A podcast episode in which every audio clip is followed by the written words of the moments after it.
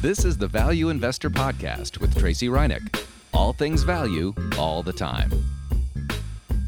Welcome back, value investors. Recently, there have been some examples of great stock returns shared by people on Twitter, such as Business Insider and a few others. And these are articles, I know you've seen them because they keep posting them, so it, clearly we're clicking on it. But these are articles that are like couched as, if you had bought Microsoft at its IPO, you'd be up 22,000%. And then they basically go through all the hot stocks and post different articles about each one. So the translation is, you'd be rich if you had bought whatever stock it is they're talking about and held it about 10 to 20 years at least. Some of them are a little longer. Some are like 30 years that they give. And who doesn't like this? Like I said, I click on these articles every single time. We love to see examples of people crushing it. And I love seeing when people buy and hold and crush it too. A lot of us value investors are long-term investors. So I feel like value and the buy and hold strategy go hand in hand. It's kind of the nature of it. I liken it to the Warren Buffett influence because he has a habit of owning for decades, basically. And a lot of value investors obviously follow him and his philosophy. So value and long-term investing go hand in hand. But these particular articles, even though I am clicking on it, because who doesn't, have been driving me crazy. If you've checked out my Twitter feed, you'll notice that when a new one of these comes out, or I happen to see it, or sometimes they'll repost their old articles and like just update the amounts it's gone up, then I retweet out because I feel like these are unrealistic, even though I like seeing these examples. So basically, every stock does have a down period and they have sell-offs. Every single stock has this. It may not seem like it in the last 10 years because some of the ones you've owned may have only had 5 or 10% pullbacks. And otherwise, it's just up, up, up, especially the FANG and the hot growth names. But eventually, they will stagnate and or go down. That's just what every single stock does.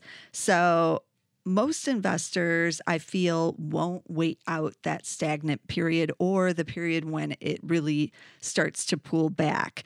And so these articles that talk about, oh, if only you held 25 years, you'd be up 10,000%, are somewhat unrealistic because very few people do it. I'd love to have someone come forward who, for instance, bought Netflix on the IPO and never sold, because that's one of the ones they keep sending out the article about. There has to be someone out there, right, who's done this. And I'm not talking about a corporate insider at all, but just a normal retail investor, normal mom and pop like you or I, who went out there and bought, maybe on the IPO or just after the IPO or even a year after or so, and has held all this time. So let's take a look at Netflix and what that would have been like. So it went IPO on May 23rd, 2002. That's not that long ago. That's just 16 years. So we're not talking about a Microsoft or an Apple where you'd have to have bought the IPO, 30 or maybe even longer than 30 years ago now. It didn't go IPO in the 1980s or even the 1990s. We're only talking about 2002. So a $1,000 investment in that IPO would be worth about $310,000 today. Those are the types of articles we like to see, right? Like, oh, that's so easy. That's basically winning the lottery, right? And you'd think there would be someone out there who has held this whole time. But yet when all these articles ever come out, you never hear of anyone who comes forward.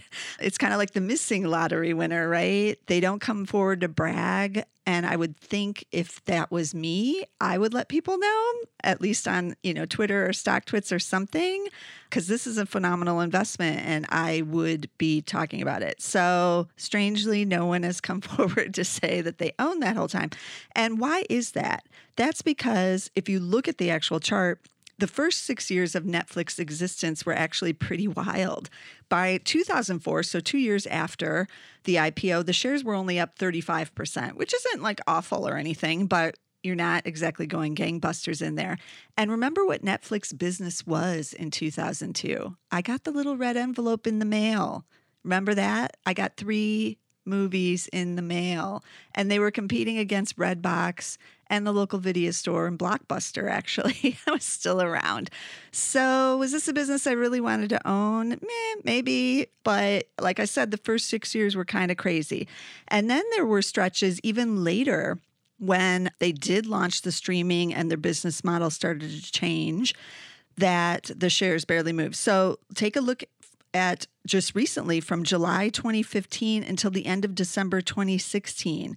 Shares were all over the place in that amount of time, including they were down 10% a couple of times in that time period. And then they finished up that 18 months up about 27%. So was that smooth sailing? Was I just like la-di-da, like going along? No. And Netflix doesn't pay a dividend, which can ease some pain for longer term investors because at least you're getting some kind of return while you're dealing with the ups and downs. So just looking at like some of these examples, this is the reason why no one comes forward, because most people cannot stay in a stock like that. And I was looking around to see what the average hold time was for investors because someone asked me this on Twitter just the other day. And it looks like from the research that's been done, it's under 2 years now is the average hold time by the regular mom and pop investors, like 1.9 years. And as a reminder, just in the 1970s and 80s, it was 8 years. Of course, back then, there was little to no, well, there was no online trading. And for some of you older people listening, you remember that it was $50 or $100 to do a trade. So you were really disincentivized to actually go and sell something. So that's why 8 years was the norm back then. And that's just the average. So half were longer than 8 years.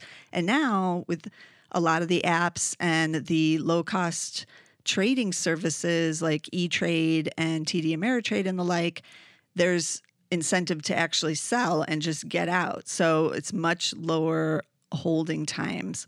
So that makes me ask the question then, what would it take to be able to hold for a longer period of time? Because obviously you would have been pretty successful in some of these stocks if you had held for longer than the 2 years and had managed to hold on 5 or 10 or maybe even 20 years.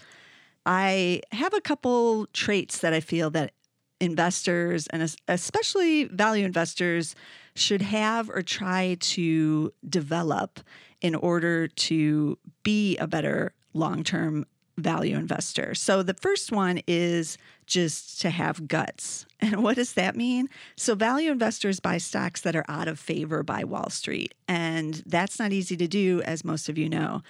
Sometimes it invokes ridicule by other people, and it takes guts to stand up for that stock purchase. Look at Warren Buffett as an example, even with Wells Fargo. There's a lot of people questioning, why is he still in that? And when he buys more, why is he buying more? That's, company has issues. But Wells Fargo has a PE right now of 12, and it's paying a dividend among the highest of the large banks because the shares have fallen at 2.8%. So it's definitely a value stock here. And I ask all the other value investors out there, have you thought about buying it? And why not? It is, as I said, among the cheapest of the big banks. It's out of favor right now, but other than some of the issues, we know what they are with the PR, with the management, and these are not small issues by any means, but the rest of the fundamentals of the banks appear to be pretty solid. So it takes guts to be a contrarian and dive in on some of these companies that everybody else is hating on. But that is a trait that value investors should try to develop, because I feel like you could go a long way if you're able to have some guts to get into some of these stocks that are out of favor. So the second one, once you actually do go in and buy one of these stocks, is to have patience. That's the second trait you should have. And so it takes the guts to buy, but then you have to have the patience to hold it. As I said, most investors hold for less than 2 years now. Let's take a look at a stock that would have taken or is still taking a lot of patience to own, and that's Newell Brands. That's the ticker NWL. These shares soared for several years. Like, it was an outstanding investment. Then they bought Jarden, which was also an outstanding investment. I used to own it. And I thought, oh, great, these two big branded companies are going to join in and be a big brand powerhouse. And remember, Jarden owned Crock-Pot and First Alert, and they own a lot of outdoor camping goods and just a lot of name brand products we all use. And then the shares stalled, and then there were some management issues, and there was a revolt by some of the Jarden management, and it's been chaos ever since. There's been some disappointing sales, and the shares have plunged. So over the last year, the shares are down 53%, and that's versus the S&P, which is up 11.5. And even in just the last month, the shares are down another 10%. And I know some insiders have gone in there to buy, to try to prop it up and say, we believe and all that. And I like that. But Wall Street doesn't, at least not right now. So this stock has a forward P of just 9.5, and it now pays a dividend yielding 3.6%. So are you patient enough to get in it? Or if you've been in it and you've seen this huge slide, are you willing to wait it out? That's the question. These are the issues that confront the value investor, especially buying these beaten down stocks. How long are you willing to wait around for the turnaround? Because they don't happen overnight, as we've seen many times. And this is a trait that good value investors are willing to, get so that they stay in these stocks against all odds, really. Sometimes you don't want to stay in them. That's a whole nother discussion that we should probably have too. But as long as the fundamentals are sound and the company's trying to turn it around, then it might be worth staying in. So another stock that I've thought about the patience a lot is Chipotle. We've talked about that in a while. A couple times, because a lot of people thought with its big sell-off that it might be a value stock. That ticker is CMG, of course. It's still not a value. Its P is back at 50 now. It was around 40 times. Now it's at 50 again. But it went IPO on January 26, 2006. So not even that long ago either. And since then, Chipotle is up 884% versus the S&P 500 of 145%. So that all sounds pretty great, right? That's just 12 years since its IPO, up 884%. But over the last 5 years, the shares are up just 18.4%. That's the last 5 years. So most of these gains were front-loaded for Chipotle. And then, as many of you know, it soared, and then we had this big, massive sell-off. So just 18.4%, S&P up 63.7% in that same time. That's not, that's not the way you want to be going when you're a long-term buy and hold type. So that brings me to the third trait, and that is how to control your emotions, or I like to call it don't panic. That may seem obvious, right? And that might seem obvious even with something like Chipotle, because a couple of those sell-offs, it was probably hard for the long-term investors or any investor in there or trader not to panic when you're down, 15 or 20% on an earnings report or on their PR issues, and as the stock continues to slide. And another example of don't panic and how to control your emotions is with Disney, actually. And that ticker is DIS. So this is a question of, do you sell it every time a movie doesn't do that great at the box office? Or if they have a TV show that they launch that bombs, you can get shares for Disney down 10% off of concerns about their amusement parks or foreign travel, or again, ESPN, which has been a concern for a long time. And then you have to learn as an investor, if you're a long-term investor, how to block that out, control your emotions, and not care that Han Solo, Solo the movie, didn't do as well at the global box office as hoped, because they have other things going on at the company than just this one movie. So did you brush that off as an investor, or are you making angry tweets about management, about Solo and Star Wars and people need to be fired and that kind of thing? Because if you are, that's not really controlling your emotions. And as an investor, you really want to look at the bigger picture, at the fundamentals, and learn how to control those emotions if you're going to own for the long term. So over the last year, Disney shares are down about 8% versus the S&P 500 up 11.5. They had soared in years prior going into the last couple of years. They've stalled out and or declined. So I actually added this to the value investor portfolio not that long ago because it's now trading at 14.5 times its earnings. And that seemed like pretty good value given what they're doing and their growth trajectories. So good investors combine all three of these traits. So the guts, because you have to have the guts to get in it, the patience, you have to have the patience to hold it, and then the control your emotions, which kind of goes into the patience too, but control your emotions and don't panic so that you stay in it. And these seem easy, but they're not. Now, none of us are perfect. And for value investors, you will be most successful if you could deploy at least several of these kind of traits. We all can't do them all at the same time, which is why the average hold is just under 2 years, because it's hard to do. But also remember that past returns, like these ones from the hot IPOs, aren't always what it's going to be in the future. So I know it's fun to look at these articles and say, oh, if only I had bought Microsoft when it didn't go anywhere for the last 10 years. And then I bought during that time and accumulated shares while it underperformed the S&P 500. Then I would be really well off today. Well, that's, again, looking in the rearview mirror. You need to look forward and create your own successes on finding those kind of hidden gem stocks, or even not hidden gems, the ones you believe do have the fundamentals to keep moving higher. And that's what's fun about investing. So value investing in particular is great at flushing out these kind of hidden gems and buying opportunities.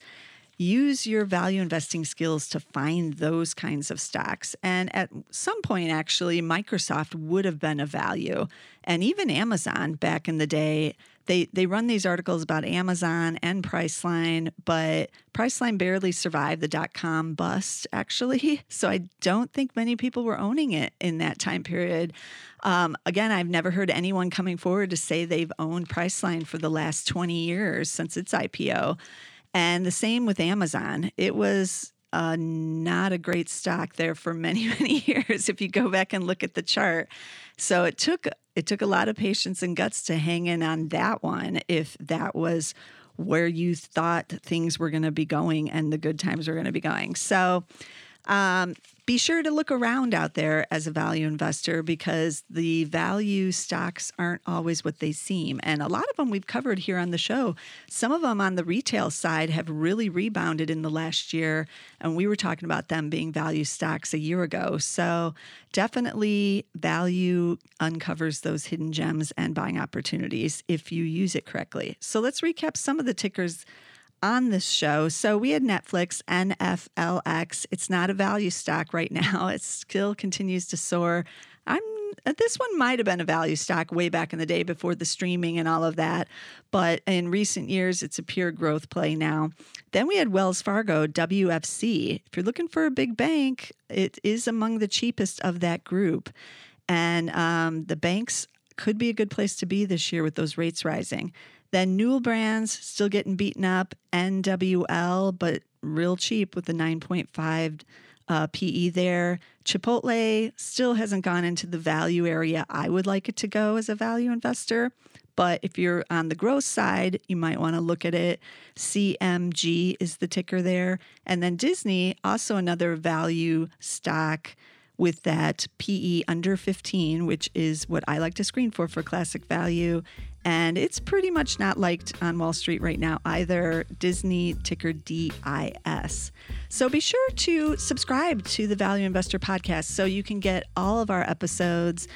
We cover the screens for the values here. We cover Warren Buffett, of course, and we bring you the value stocks every week. So subscribe on iTunes or Apple Podcast, or we're on SoundCloud under the Zacks Market Edge logo over there under that show, but you'll get 2 for 1. Or we have our own show on Spotify now. So Value Investors on Spotify. So get us there. And I'll see you again next time.